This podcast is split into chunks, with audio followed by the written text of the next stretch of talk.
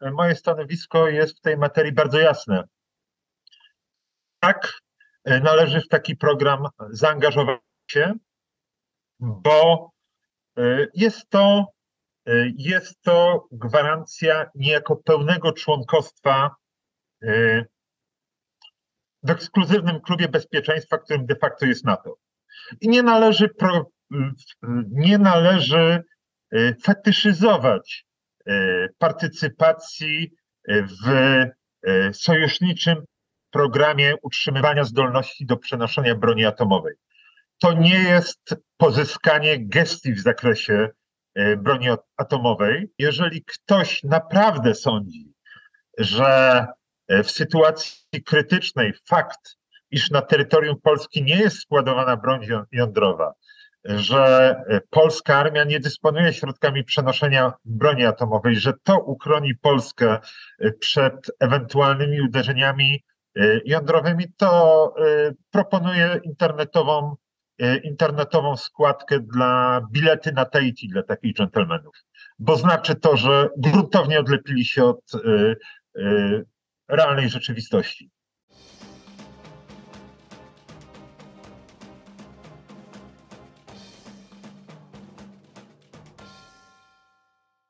Dzień dobry Państwu.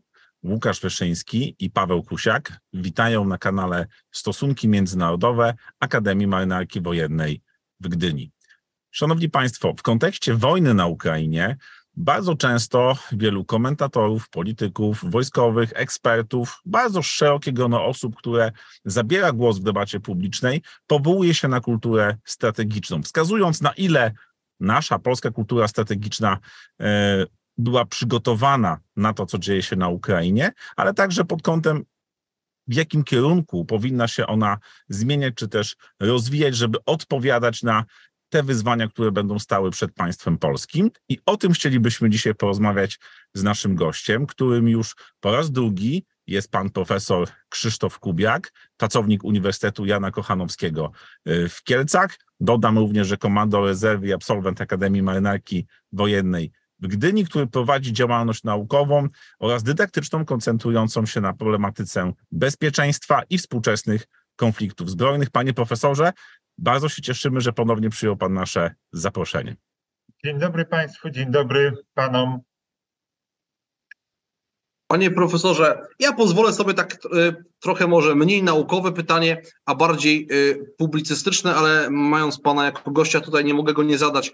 Panie profesorze, y, czy data 24 lutego 2022 roku to będzie data przełomowa w dziejach polskiej kultury strategicznej? Czy to będzie moment, w którym rozpocznie się jakby, od którego który będziemy traktować jako cezurę w, rozwoju, w rozwoju naszego, naszej kultury strategicznej? Sądzę, że bez popełnienia, bez ryzyka popełnienia dużego błędu, możemy założyć, że w przypadku Polski otoczenia bezpośredniego Rzeczypospolitej Polskiej, relacji Polski z otoczeniem, pozycji naszego kraju e, w tym otoczeniu, będzie to e, moment przełomowy.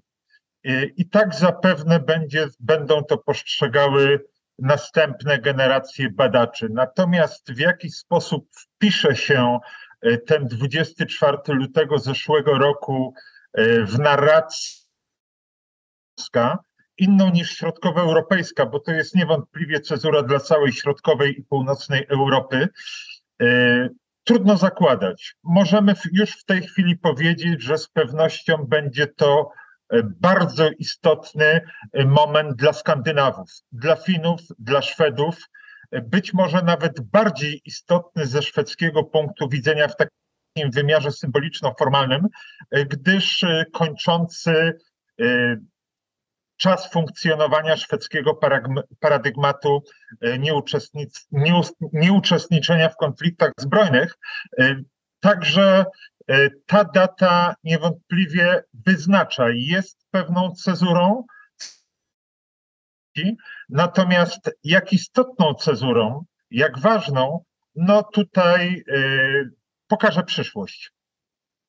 To panie profesorze, w tym kontekście nie można uciec od pytania, Na ile to w jaki sposób y, polscy analitycy przygotowywali się na rozwój e, czy też zmiany w naszym środowisku bezpieczeństwa, zanim rozpoczęła się wojna na Ukrainie, czyli można powiedzieć od początku praktycznie XXI wieku. Czy Pana zdaniem ten kierunek rozwoju naszego myślenia o właśnie kulturze strategicznej Polski był adekwatny? No i chyba kluczowe pytanie, czy Pana zdaniem to, co się właśnie wydarzyło w lutym e, zeszłego roku, no Wiemy oczywiście, że to nie jest jeden przełomowy dzień, że to jest cały proces. Czy można powiedzieć, że nasza kultura strategiczna, polska kultura strategiczna była na to przygotowana?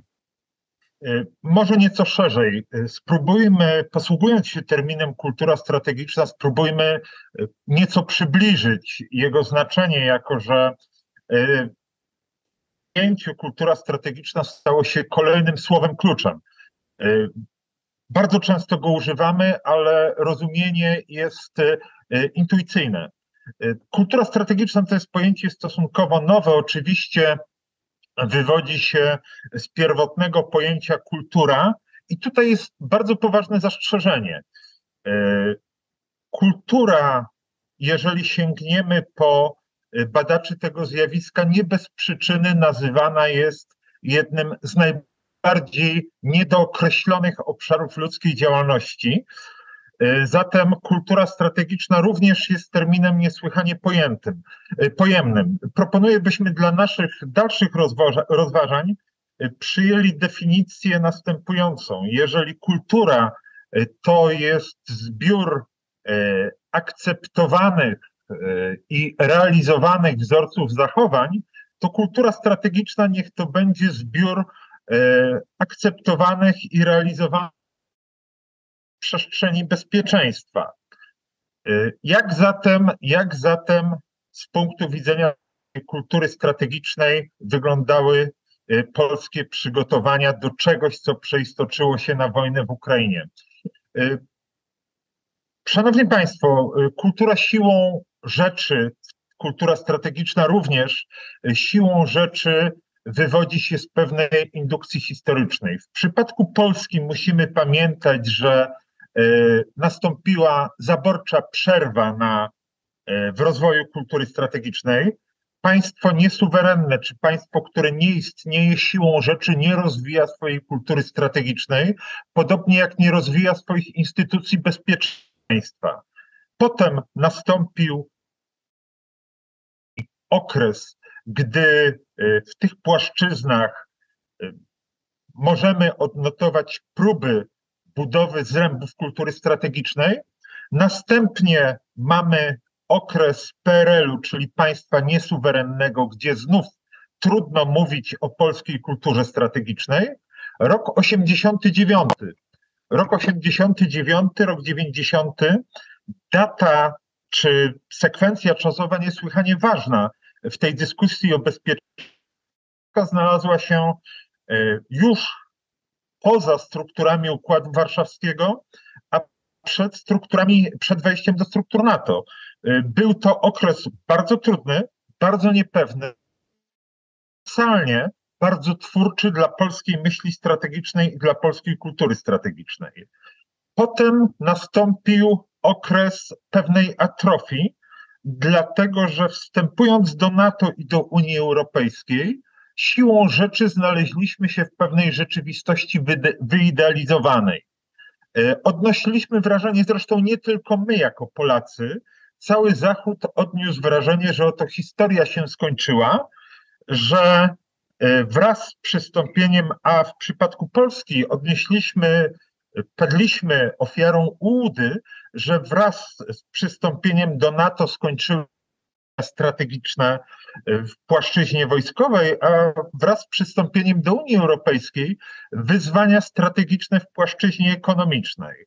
Paradoksalnie e, ta cesja odpowiedzialności za na podmiot drugi dobrze korespondowała nie z kulturą strategiczną, ale ze wzorcami zachowań ukształtowanymi w trakcie e, okresu e, niepełnej suwerenności i e, podporządkowania Polski interesom sowieckim. Tak bym to ujął w przypadku naszego kraju. Natomiast jeżeli chodzi o rok 2000, o agresję rosyjską na Ukrainę, cała Europa, może z wyjątkiem niektórych ośrodków, mówię o prominentnych ośrodkach, o ośrodkach, w których głos się wsłuchiwano, cały Zachód z wyjątkiem niektórych ośrodków amerykańskich zakładał, że wybuch wojny jest niemożliwy. Gdzieś na 20 lutego to był, to był e, procent, gdzieś 95% głos niemożliwa, bo taki rozwój wydarzeń, mówię o wojnie, nie wpisywał się w oczekiwania elit. W związku z tym ośrodki analityczne, działając w swoim najlepiej pojmowanym interesie, tej myśli E, nie, nie propagowały. W Polsce sytuacja była nieco odmienna, jako że e, co najmniej od roku 2014 e, w zasadzie w Polsce nie mieliśmy złudzeń naszych kierunków polityki rosyjskiej, ale również w Polsce nie zakładaliśmy, czy większość ośrodków nie zakładała, że ta sytuacja przerodzi się Y, w otwartą wojnę. Zatem wpisywaliśmy się, budując polskie scenariusze, wpisywaliśmy się w pewien świat łudy, który wyhodował sobie Zachód. Y, w związku z tym ten wybuch wojny na Ukrainie, czy wybuch wojny w Ukrainie okazał się tak wielkim zaskoczeniem i w wymiarze czysto realnym, ale również w tej, w tej płaszczyźnie, w tej płaszczyźnie mentalnej. To był bardzo trudny okres i trzeba przyznać, że państwo polskie, rozumiane całościowo, w ciągu tych pierwszych kilkudziesięciu arcytrudnych godzin e, wojny na Ukrainie, e, po części instynktownie, po, po części w sposób e, wykoncypowany, znalazło się, reagowało bardzo sprawnie. Panie profesorze, no właśnie, mm, wojna mimo wszystko wybuchła, to znaczy Rosja zdecydowała się na użycie sił zbrojnych do realizacji polityki w Europie y, wobec państwa, które stanowiło wcześniej część Związku, y, Związku Radzieckiego, no i na skalę największą w zasadzie po II wojnie światowej, daleko przewyższającą wszystkie konflikty, które w Europie po tym e, roku miały miejsce. I w tym momencie jest reakcja na to. Ja mam wrażenie, nie wiem czy się z tym pan profesor zgodzi, to jest pierwsza część pytania, że my w tym momencie mamy taką przyspieszoną, wielką debatę na temat wizji yy, no, militarnego już tak naprawdę, całościowego, ale e, militarnego bezpieczeństwa Polski. Nasze państwo wchodzi, wszystko na to wskazuje, w proces gwałtownej militaryzacji, na ile ona będzie zrealizowana zgodnie z zapowiedziami i na ile ona faktycznie będzie możliwa, to jest inna dyskusja, ale y, ale no, ja nie wiem, z czym to można, y, można porówny, porównywać, czy, czy, czy, czy z sytuacją z, z drugiej połowy lat 30. XX wieku, czy może z jakimiś y, okresa, momentami w historii PRL. To taki kolejny, kolejny moment, element, element tego pytania. No i panie profesorze, jak my mamy, odpo- jaki sposób odpowiedzialnie brać udział w tej, w tej dyskusji? Reakcja Polski na agresję na Ukrainę, jeżeli chcielibyśmy zbudować jakąś analogię, oczywiście niedoskonałą analogię, bardzo przypomina reakcję szwedzką na wybuch wojny zimowej, czyli na agresję, na agresję Związku Sowieckiego przeciwko Finlandii. O, oba kraje zareagowały w sposób e, i intencjonalny, ale również bardzo mocno instynktowny. Zdawaliśmy sobie sprawę, tak jak Szwedzi sobie zdawali sprawę, że Ukraina, w ich przypadku Finlandia, to jest de facto e, to jest de facto zaple, to jest de facto pas przesłaniania naszych własnych granic. E, wsparliśmy Ukrainę szybko, zdecydowanie i konsekwentnie. I owszem, E, to działanie instynktowne w tamtym czasie się sprawdziło. W tym momencie przyzna, przyznaję panu rację, e, nastał czas, by owe działania instynktowne, wsparcie Ukrainy, wypełnianie arsenałów, wypełnianie tej luki, która zaistniała po przekazaniu sprzętu Ukrainie, to również działanie na swój sposób instynktowne. Pora zbudować koherentny, całościowy system militarnego bezpieczeństwa państwa. A to z kolei wymaga zdefiniowania interesów, zdefiniowania tych interesów najbardziej witalnych, zdefiniowania tych interesów, które mogą być przedmiotem gry międzynarodowej, określenia aktualnych no i przyjęcia określonej polityki zbrojeniowej. W tej chwili realizujemy program zbrojeniowy, koncentrując się przede wszystkim na efektorach, na sprzęcie. Oczywiście bez sprzętu nie ma żadnej polityki zbrojeniowej, czy nie ma żadnej, bardzo trudno jest mówić o wzmacnianiu potencjału państwa, jeżeli nie mamy, nie mamy zasobu sprzętowego. Tutaj jednak trzeba zachować balans między zakupami a tworzeniem struktur. Kilkukrotnie powtarzałem, że o ile sprzęt możemy kupić, jest to stosunkowo proste, o tyle systemowych rozwiązań z zakresu systemu bezpieczeństwa nie zaimportujemy. Zadanie intelektualne stojące przed polskim establishmentem politycznym, nie mające sobie równych, w zasadzie porównaniu z żadnymi wyzwaniami od 1989 roku. Znaleźliśmy się w bardzo trudnym momencie historii i o rozwikłaniu węzła zdarzeń, który znajduje się przed, przed nami, na równi z twardymi instrumentami zadecydują nasze kompetencje intelektualne. Czas się tym bardzo poważnie zająć. Panie profesorze, trzymając się definicji kultury strategicznej, którą pan profesor przywołał w pierwszej części naszej rozmowy i odnosząc to do tego, co pan w tej chwili zarysował, czyli takich kluczowych wyzwań, nad którymi musi się skupić, tak jak pan powiedział, polski establishment, no powstaje pytanie, kiedy myślimy o tych rozwiązaniach systemowych, czy one powinny opierać się, być tworzone tylko właśnie przez grono ekspertów i specjalistów z dziedziny wojskowości, polityki e, lub innych sfer, czy jednak to jest, no znowu, wrócę do tej definicji kultury strategicznej jako e, pewnych nawyków, pewnego sposobu myślenia, no coś, co będzie musiało być przekrojowym zjawiskiem w całym społeczeństwie. A jeżeli tak, to jakie trudności pan profesor widzi, żeby taka zmiana jednak jakościowa w czasie w polskim społeczeństwie zaszła? Widzimy, y, musimy wyróżnić kilka warstw budowy y, sektora bezpieczeństwa. Y, sekt, warstwa najogólniejsza, czyli to oczywiście nie może być li wyłącznie przedmiotem debaty eksperckiej, a nawet nie powinna. Warunkiem sine qua non budowy E, skutecznego systemu obronnego jest wygenerowanie ponad partyjnego, ogólnopolitycznego porozumienia dotyczącego kilku podstawowych wartości czy kilku podstawowych celów.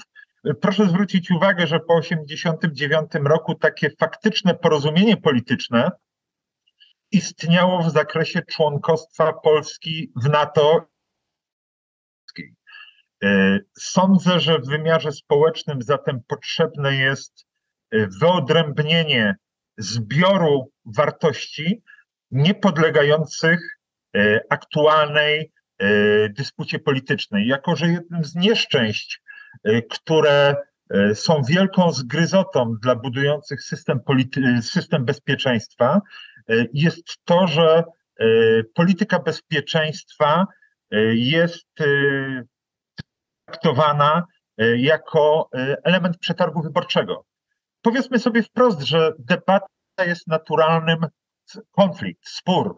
To są naturalne, naturalne elementy demokracji. Sporu nie ma tylko w satrapii albo w autokracji.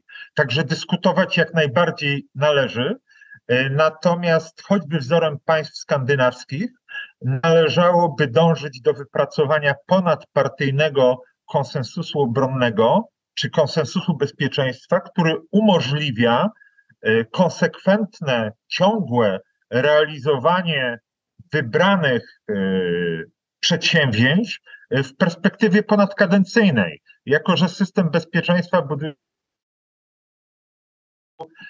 16 lat, trudno sobie wyobrazić, by ten skomplikowany gmach podlegał jakimś gigantycznym turbulencjom w cyklu czteroletnim, czy nawet w krótszym cyklu wyborczym.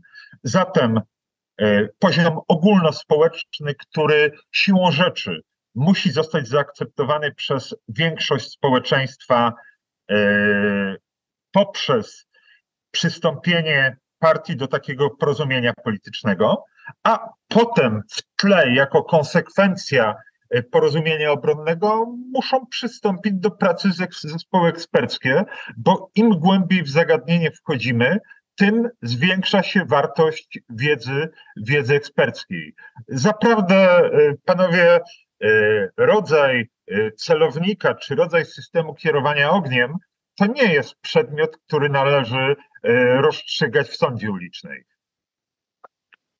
No właśnie, panie profesorze, myślę, że tu się zgodzimy wszyscy, że od wybuchu wojny na Ukrainie, czy też jak niektórzy zawsze podkreślają, tej, tej kolejnej fazy wojny na Ukrainie, która zaczęła się w 2014 roku, no zniknęło wiele tematów takich trochę tabu, którym, no bo nie dyskutowano wcześniej, czy też o o doktrynie wojskowej, czy też o ewentualnych planach NATO. No ja nie mówię oczywiście o materiałach niejawnych, tylko mówię o takiej po, po, powszechnej debacie publicznej.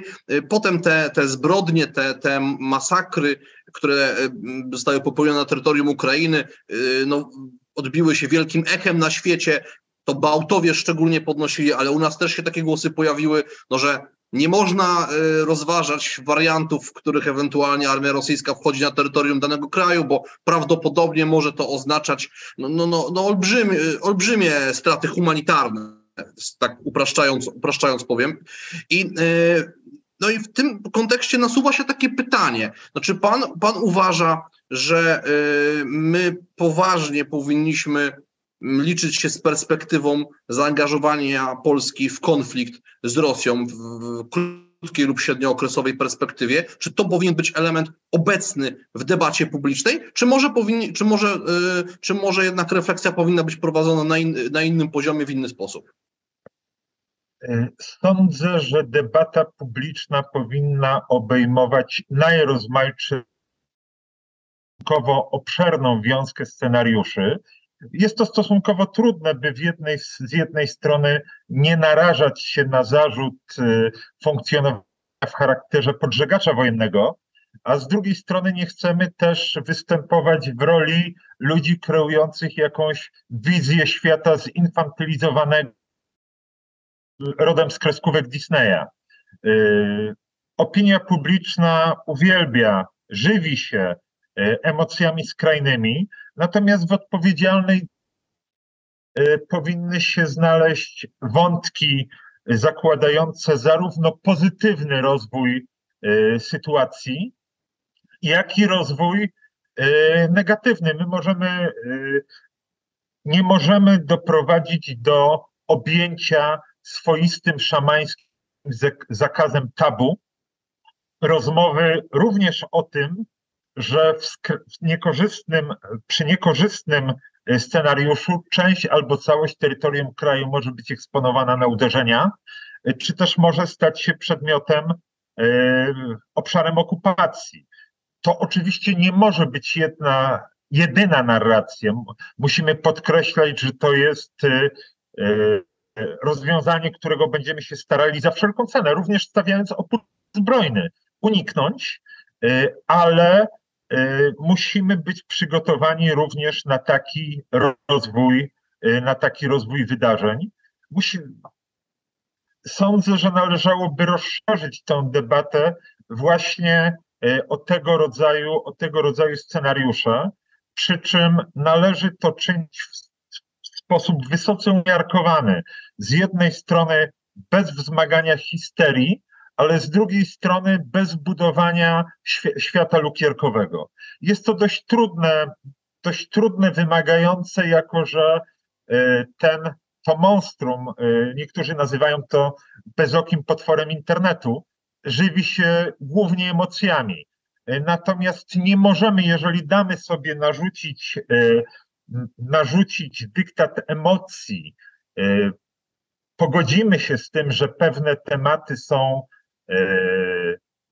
włożone w obszar mroczny, to one siłą rzeczy będą eksplorowane przez rozmaite teorie spiskowe i zamiast racjonalnej debaty będziemy walczyć z postprawdą i yy, z nieprawdziwymi informacjami.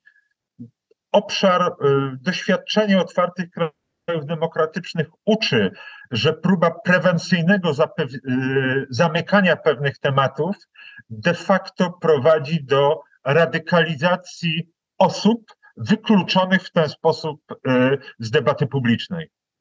To panie profesorze, powstaje pytanie, jak w takim razie e, przygotować do tego typu debaty, e, żeby właśnie, żebyśmy uniknęli takiej sytuacji, że wojna nam z poprzedniej stanie się znowu tylko domeną kręgów eksperckich i decyzyjnych, tylko żeby społeczeństwo no, liczyło się z tym, że tak jak pan profesor powiedział, nie musimy tego demonizować, musimy o tym rozmawiać, musimy być gotowi nie tylko, żeby czynnie wstąpić do sił zbrojnych, ale także, żeby to, co pan profesor powiedział, w całym tym wielowarstwowym systemie bezpieczeństwa i myślenia o bezpieczeństwie, być gotowym się zaangażować. Y, jakie działania, może takie bardziej byśmy powiedzieli, sferze politycznej, strukturalnej, należałoby w państwie podjąć, żeby szerzej przygotować społeczeństwo właśnie do takiej wyważonej dyskusji, no i do tego, żeby, żeby społeczeństwo też było gotowe zaangażować się w ten system na bardzo wielu poziomach? Y, być może jest to rodzaj mojej obsesji, ale znów sięgam po kwestię y, ponadpartyjnej, y, ponadpartyjnego porozumienia obronnego. Tak długo, jak długo kwestie będą poddawane dyktatowi chwilowej taktyki partyjnej, uzyskanej na zdobycie słupków w cotygodniowym sondażu lub na wygranie wyborów samorządowych, y, tak długo pokusa y, tego języka fetyszyzacji, zarzucania błędów będzie bardzo, będzie bardzo poważna. Podporządkowanie dyskusji o bezpieczeństwie bieżącej walce politycznej w zasadzie uniemożliwia spokojne i racjonalne przygotowanie społeczeństwa do stawiania E, do e, konsolidacji, do e, budowy w miarę zwartego frontu przeciwzagrożeniowego. Ja ze wszystkich różnic kulturowych między Polską a Skandynawią, ale nasi północni kuzyni, celowo używam kuzyni, w końcu jesteśmy już w zasadzie w jednej natowskiej rodzinie. Nasi północni kuzyni radzili sobie z tym jeszcze w czasie zimnej wojny, gdy w cyklu dwu, trzy lub czteroletnim każda szwedzka rodzina otrzymywała broszurę, kiedy nadejdzie wojna lub kryzys. Tuż przed pandemią zajęcia z grupą studentów, wśród których znajdował się, e, znajdował się młody człowiek e, wychowywany w Szwecji, E, gdy do skrzynki pocztowej jego rodziców trafiła broszura w ostatnim wydaniu również w języku polskim. Gdy nastanie wojna lub kryzys, wzbudziło to w rodzinie poczucie niepewności, zagrożenia. Dopiero rozmowa z sąsiadami e, uzmysłowiła, że jest to element normalnej, prewencyjnej, a i przygotowawczej polityki państwa szwedzkiego tak długo, jak będziemy wykorzystywać wszystkie potknięcia, jak, tak długo, jak e, inicjatywy rozmaite wykorzystywane będą w bieżącej grze politycznej, tak długo racjonalna rozmowa e, o odporności e, społecznej, budowa racjonalnych zachowań będzie bardzo trudna, jeżeli w ogóle możliwa. Ja nie chcę wywoływać nikogo imiennie, ale wspomnijmy, wspomnijmy, yy, wspomnijmy kalumnie, które towarzyszyły tworzeniu Wojsk Obrony. Określenie gestapo Macierewicza było jednym z tych łagodniejszych. Yy, przypomnijmy kalumnie, które ekscytowały opinię publiczną, rzucane w stronę polskich funkcjonariuszy polskich żołnierzy na granicy wschodniej, przeciwstawiających się elementowi niewypowiedzianej wojny toczonej przy pomocy uchodźców. Jeżeli nie wyeliminujemy tego rodzaju zachowań, a przynajmniej nie uczynimy ich wstydliwymi, budowa stabilnego, opartego o solidną podstawę społeczną systemu e, przeciwzagrożeniowego będzie bardzo trudna. Tutaj pozostaje się podpisać e, pod tym, co pan profesor powiedział, obiema rękami i nogami, ale ja też, też, też chyba nie mamy złudzeń, szczególnie w kontekście zbliżających się wyborów, że polaryzacja może postępować, a musimy pamiętać, że przecież jednym z y, pierwszych celów operacji dezinformacyjnych, operacji psychologicznych jest y, polaryzacja po prostu, y, wzmacnianie skrajności. No i niestety do kolejna próba przed nami, ale ja w tym kontekście również, może karmiąc trochę tego potwora internetu, chciałbym pana profesora zapytać, jak pan tak patrzy na to, co się, co się dzieje, to co w tej chwili jest dla Polski w kontekście wojny na Ukrainie i tych wszystkich przemian, które ona uruchomiła, największym zagrożeniem, a co największą y, szansą dla nas, którą możemy cywilizacyjnie, może dziejowo wykorzystać? Z tych zagrożeń jest traktowanie wojny w Ukrainie jako swoistego tu i teraz i wyjmowanie jej z pewnego e, dłuższego, z pewnej dłuższej sekwencji czasowej. Mówiąc krótko, e, absolutyzacja doświadczeń e, wojskowych i politycznych i społecznych wynikających z wojny na Ukrainie to jest jedno zagrożenie e, poważne. Drugie zagrożenie to nazwałbym w ten sposób. Poprzez poddanie polityki bezpieczeństwa dyktatowi bieżącej walki politycznej rodzi się z tego groźba niewykorzystania historycznej szansy na trwałe Polski w europejskim systemie bezpieczeństwa. E, to jest, e, ponieważ najsprawniej zareagowali z naszego punktu widzenia na to zagrożenie Amerykanie. E, to jest groźba atrofii, czy groźba daleko idących zaniechań w zakresie budowy europejskiego fundamentu naszego bezpieczeństwa i ekonomicznego, i militarnego. E, I to jest wreszcie groźba sprowadzenia Polski do, mm, to zabrzmi dość gorzko, do takiego państwa, które leży w pobliżu lotniska w Rzeszowie. To jest groźba e, wykształcenia wśród sojuszników, e, przede wszystkim za Atlantykiem, takiego postrzegania Polski w taki sposób, iż jedynym walorem jest jej położenie geograficzne wzmacnianie Polski, wzmacnianie pozycji Polski to nie jest, to nie jest jednorazowy akt. To jest proces. W fazie kryzysu zachowywaliśmy się nader poprawnie. Uzyskaliśmy zwiększenie potencjalnego y, y, znaczenia y, Polski w regionie. W tej chwili skuteczne wysiłki, by, ten, by tą tendencję Y, wzrostową w miarę naszych możliwości utrzymać. Co jest największą szansą? Dokładnie to samo. W wyniku wybuchu wojny na Ukrainie Polska doznała czegoś, co można nazwać dowartościowaniem geostrategicznym. Okazało się, że y, położenie na styku dwóch obszarów cywilizacyjnych jest niesłychanie y, ważne. Okazało się w kontekście pomocy dla Ukrainy, w kontekście rozwiązania w fali ukraińskich uchodźców, że Polska jest również państwem sprawczym, e, suwerennym, zdolnym do odgrywania roli samodzielnego aktora w tej, w tej e, układance. Tak jak, pan, jak panowie widzą, jest to więc swoista równoważnia. Poruszamy się, poruszamy się na takiej belce w jednym miejscu podpartej i czy ta belka podąży w górę zwiększając naszą szansę w rozgrywce międzynarodowej, czy w dół te szanse obniżając, to w dużej mierze zależy od, od tego, czy będziemy zdolni wyspecyfikować w długiej jednostce czasu swoje interesy, no i czy będziemy w stanie wyzwolić się z tych kajdan wpływu bieżącej sytuacji politycznej planowanie systemu bezpieczeństwa.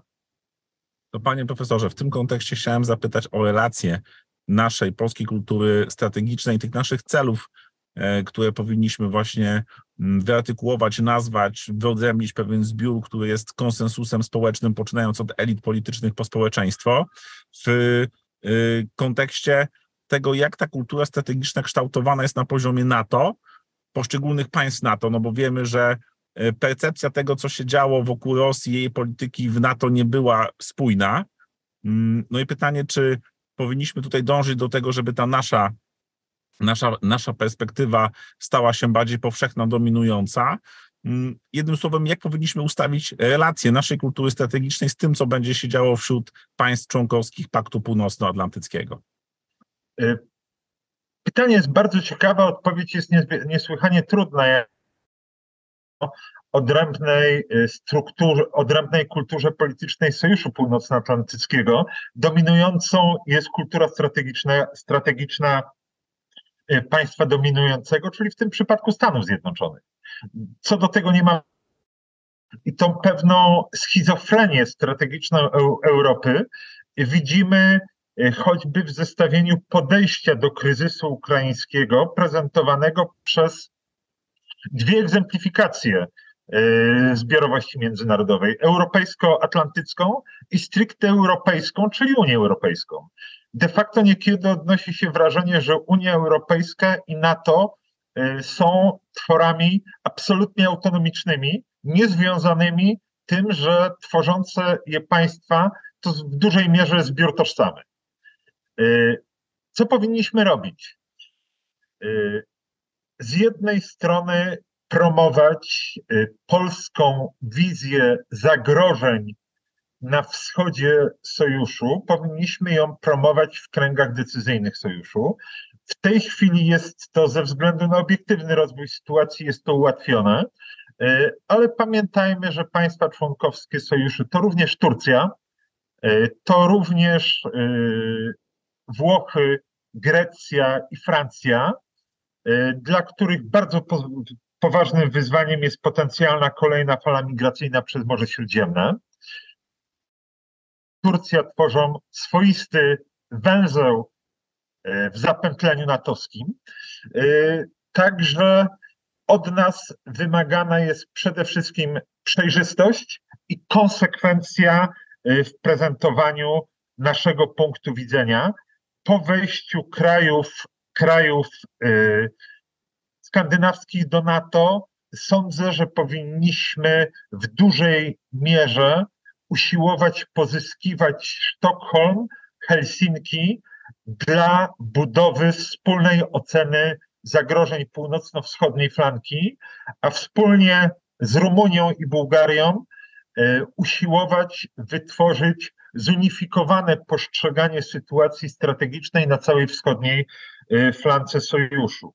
Natomiast dylematy sojuszu, dylematy Europy jako pewnej przestrzeni bezpieczeństwa znacznie lepiej niż NATO odzwierciedlają mandry polityki Unii Europejskiej, y, a przede wszystkim mandry polityk narodowych najsilniejszych państw europejskich, y, czyli Niemiec i i Francji. Jeżeli Niemcom zajęło około roku y, wydobycie się z traumy spowodowanej załamaniem niemieckiej polityki wschodniej opartej o handel, y, o tyle w przypadku Francji postrzegam tą sytuację jako nieco groźniejszą, bo Francja, z pewnym przekąsem powiem, jest w tej chwili najsilniejszym państwem afrykańskim w NATO jej interesy sięgają, jej interesy są zdefiniowane w Machrebie, w Sahelu, przede wszystkim w Afryce, ale jednocześnie koncentrując się tam, Francja usiłuje dalej odgrywać istotną rolę w Europie Środkowej. Prezydent Francji usiłuje odgrywać rolę samodzielnego y, gracza z Rosją, co biorąc pod uwagę biorąc pod uwagę ograniczoną znajomość tego regionu i opieranie się głównie o e, e, sentyment historyczny, samo w sobie jest nie, bardzo niebezpieczne. Powiedziałbym, że jeżeli Francuzi w tej chwili prezentują pewną e, arogancję i ignorancję w stosunku do Europy Środkowej, to Niemcy, Niemcy ten rejon znają znacznie, znacznie lepiej i po tym rocznym szoku sądzę, że orientują się na wschód dużo sprawniej niż Francuzi. Panie profesorze, nie mówiliśmy jeszcze dzisiaj chyba tylko mm, dużo o tym no, czynniku, który spowodował te wszystkie przemiany i uruchomił te procesy. Myślę oczywiście o polityce imperialnej, czyż neoimperialnej y, Federacji Rosyjskiej. Y, panie profesorze, jak pan ocenia, to znaczy, mm, jak, y, może tak, w jaki sposób w Pana ocenie y, Rosja zmieni swoją politykę w wyniku tej wojny? Zmieni się jej miejsce w systemie międzynarodowym? No bo Rosja jeszcze tej wojny nie przegrała i nie możemy, nie możemy tak y, myśleć, ale są oczywiście, widzimy, że sam fakt, że nie wygrała jej szybko, spowodował daleko idące dla Rosji konsekwencje związane z radykalną no, marginalizacją jej pozycji międzynarodowej, na pewno w tej strefie euro euroatlantyckiej, która przecież była dla niej przez długi lat, e, przez długi okres czasu jedną z najistotniejszych. Jak pan sądzi, e, w cieniu jakiej Rosji my będziemy, e, my będziemy żyli w najbliższym okresie, będzie się rozwijało nasze państwo i miejmy nadzieję budowało to, o czym pan powiedział, czyli ponadpartyjny sojusz, ponadśrodowiskowy sojusz na rzecz budowy systemu militarnego bezpieczeństwa i w ogóle systemu bezpieczeństwa państwa. Odpowiem tak, zarzućmy ponownie ten pazur klamry, która ma spajać naszą rozmowę, czyli kwestii kultury strategicznej. Y, polityka Rosji wynika stricte z rosyjskiej kultury strategicznej, która pozostaje strukturą imperialną, w dużej mierze ukształtowaną przez doświadczenie mongolskie. Y, Rosja, y, mimo zbierania ziem ruskich przez Iwana Gruźnego, pozostała pod przemożnym y, wpływem czegoś, co możemy nazwać y, koczowniczym modelem państwa. Y, jedyna istotna zmiana wprowadzona przez Piotra I polega na tym, że Rosja nader sprawnie nauczyła się udawać zmodernizowane państwo. Natomiast w sensie rdzenia państwowego jest to nadal, to jest to spetryfikowane samodzierżawie jest to stepowy Hanat, e, który przystosował się do zmienionych warunków historycznych. Zatem z jaką Rosją będziemy koegzystować? Ty widzę. E, z Rosją pobitą, ale e, Rosją nadal żywiącą się resentymentem imperialnym, z taką Rosją poturbowaną jak na przykład po wojnie krymskiej, z Rosją, która będzie przeżywała jakąś kolejną fazę pozornych reform e, i z Rosją, która pozostanie bytem niebezpiecznym. Mm, powiedziałbym nawet, że e, Rosja jest skazana na trwanie w postaci imperium lub skazana na, na e, upadek. Jedyną historycznie, historycznie znaną formą rosyjskiej państwowości jest państwowość imperialna. Proszę zwrócić uwagę na pewien charakterystyczny element. E, wielkie imperia kolonialne założone przez Europejczyków upadły. Upadło Imperium Brytyjskie, upadło Imperium Francuskie. Jedynym państwem imperialnym, które przetrwało rozmaitego rodzaju paroksyzmy jest Rosja. Rosja nadal pozostaje imperium. E, czyli w perspektywie długofalowej należy liczyć się, y, że y, na naszym wschodzie, oby oddzielanym buforową Ukrainą, będzie istniało państwo autorytarne, samodzierżawne, które być może mniej lub bardziej będzie pozorować, pozorować kraj demokratyczny. Co do tego nie mam złudzeń wszelkie, wszelkiego rodzaju, jeżeli popatrzymy, oczywiście to jest indukcyjne spojrzenie historyczne, ale wszelkie nadzieje związane na, ze zbudowaniem zasobnej, demokratycznej, nieimperialistycznej i nieagresywnej Rosji w przestrzeni ostatnich 400 lat się zawaliły.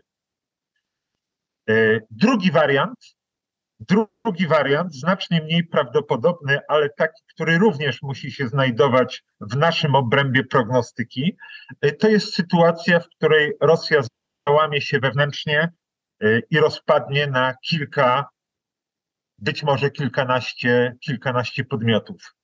Y, takiego scenariusza również nie można wykluczyć.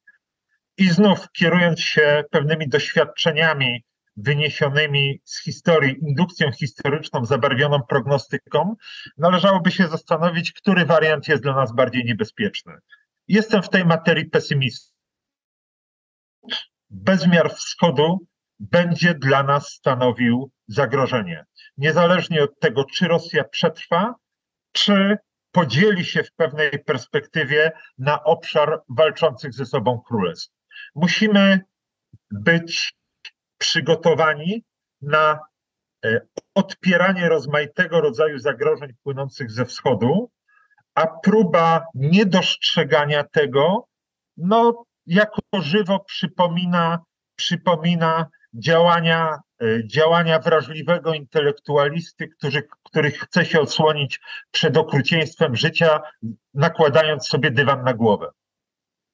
E, panie profesorze, to w kontekście no, tych wyzwań, które mogą pochodzić z przyszłości politycznej i strategicznej Federacji Rosyjskiej, ale także w obliczu tego, co widzimy podczas wojny na Ukrainie, a mam na myśli tutaj no, wykorzystywanie mm, broni atomowej nie w wymiarze oczywiście kinetycznym, ale w wymiarze straszaka, w wymiarze pewnej narracji. Czy w ramach dyskusji o naszej kulturze strategicznej powinniśmy w Polsce otworzyć na poważnie temat tego, czy Polska albo w ramach programu NATO Nuclear Sharing, albo może w jakiejś innej formule powinna myśleć o partycypowaniu, wejściu w posiadanie broni atomowej, no jako właśnie jednego z narzędzi, które może nam e, może nie tyle zagwarantować trwałe bezpieczeństwo, ale co najmniej wyeliminować wobec nas groźby z wykorzystaniem właśnie tego narzędzia po drugiej stronie. Kwestia pozyskania czy też znalezienia się w rękach polskich operatorów systemów do przenoszenia broni atomowej była już kilka miesięcy temu podejmowana. Y, moja, moje stanowisko jest w tej materii bardzo jasne. Tak, y, należy w taki program zaangażować się, bo y, jest to, jest to gwarancja niejako pełnego członkostwa w ekskluzywnym klubie bezpieczeństwa, którym de facto jest NATO. I nie należy, pro, nie należy e, fetyszyzować e, partycypacji w sojuszniczym programie utrzymywania zdolności do przenoszenia broni atomowej. To nie jest pozyskanie gestii w zakresie broni atomowej. Krytyką wywodzącym się z rozmaitych, z rozmaitych obozów chciałem tylko przypomnieć, że w tym znaczeniu w okresie sowieckim Polska była już państwem. Różnica między tamtym okresem a tym polega, że wtedy było to głęboko utajnione i nie podlegało jakiejkolwiek dyspucie publicznej. Jakość zmian, które zaszły w Polsce, ich wyrazem jest między innymi to, że w tej chwili publicznie dyskutujemy o programie polskiej partycypacji w programie przenoszenia broni jądrowej. Y, uważam, że wobec rozmaitego rodzaju zagrożeń y, Polska y, powinna starać maksimum zdolności wojskowych w układzie sojuszniczym. biorąc pod uwagę nasze położenie geograficzne, wycofanie się z sojuszniczego programu nie daje nam nic, poza e, obciążeniami. Jeżeli ktoś naprawdę sądzi, że e, w sytuacji krytycznej fakt, iż na terytorium Polski nie jest składowana broń jądrowa, że polska armia nie dysponuje środkami przenoszenia broni atomowej, że to uchroni Polskę przed ewentualnymi uderzeniami jądrowymi, to proponuję internetową internetową składkę dla bilety na Tahiti dla takich dżentelmenów, bo znaczy to, że gruntownie odlepili się od realnej rzeczywistości. Panie profesorze, w tym kontekście już ostatnie pytanie. Mm, zbliża się szczyt NATO w Wilnie, odbędzie się on w lipcu i pojawiały się takie dyskusje, myśmy o tym również rozmawiali na kanale, między innymi z doktorem Wojciechem Lorencem. Jak pan sądzi, czy NATO powinno wy, wypowiedzieć deklarację NATO y, Rosja y, paryską, bo w pewnym sensie ona sankcjonuje na wymiarze, wymiarze oczywiście symbolicznym, formalnym, to o czym pan powiedział, że są członkowie NATO pierwszej kategorii i drugiej, tak? Są ten ekskluzywny klub, nie tylko ten, który posiada, y, jest członkiem programu Nuclear Sharing, ale te państwa, które, gdzie stacjonują siły NATO, no i te, które dołączyły po 1999 roku, co do których y, NATO da, dania Rosji komfortu, tak, y, bezpieczeństwa, zaoferowało, że tutaj nie będzie broni jądrowej, że tutaj nie będzie stałych, stałych, znaczących sił, to jest niedoprecyzowane w tym akcie. Czy uważa pan, że, że no my powinniśmy dążyć do tego rodzaju jakiejś deklaracji właśnie symbolicznej związanej z, z wycofaniem się e, z tego aktu, czy jest w ogóle możliwe, czy przy nastroju e, i kulturze strategicznej właśnie tych państw zachodnich raczej to się na pewno nie stanie. Z polskiego punktu widzenia sytuacją optymalną byłoby zlikwidowanie jakichkolwiek różnic, czy to formalnych, czy symbolicznych w traktowaniu państw członkowskich NATO, bo y, to stanowi, y, każdorazowo stanowi to pewien punkt zaczepienia dla rozmaitego rodzaju kontestatorów i malkontentów. Zwróćmy, zwróćmy uwagę, że y, państwa Układu Warszawskiego były państwa Układu Warszawskiego można jeszcze dalej dzielić na państwa, które były satelitami, czy e, na państwa, które były e, republikami związkowymi. Wśród tych republik związkowych rozmaitego rodzaju e, ideolodzy, czy starają się sowieckie, czyli kraje bałtyckie, ale i te, te rdzeniowe republiki sowieckie, do których zalicza się Ukrainę. Y, na tej podstawie starano się y, zbudować koncept intelektualny mający uzasadnić ograniczenie suwerennych praw Ukrainy do stanowienia o swoim losie. Y, to nie ulega wątpliwości. Natomiast jak to zrobić? To już jest kwestia nader delikatna. Czy robić to w tej chwili oficjalnie, stwarzając jeszcze jedną szczelinę, w którą mogą się wbić rosyjskie kliny, czy też przeprowadzić e, konsultacje dyplomatyczne dotyczące wycofania się e, z, tego, z tej deklaracji, e, to już pozostawiam decyzję włodarzom polskiej dyplomacji.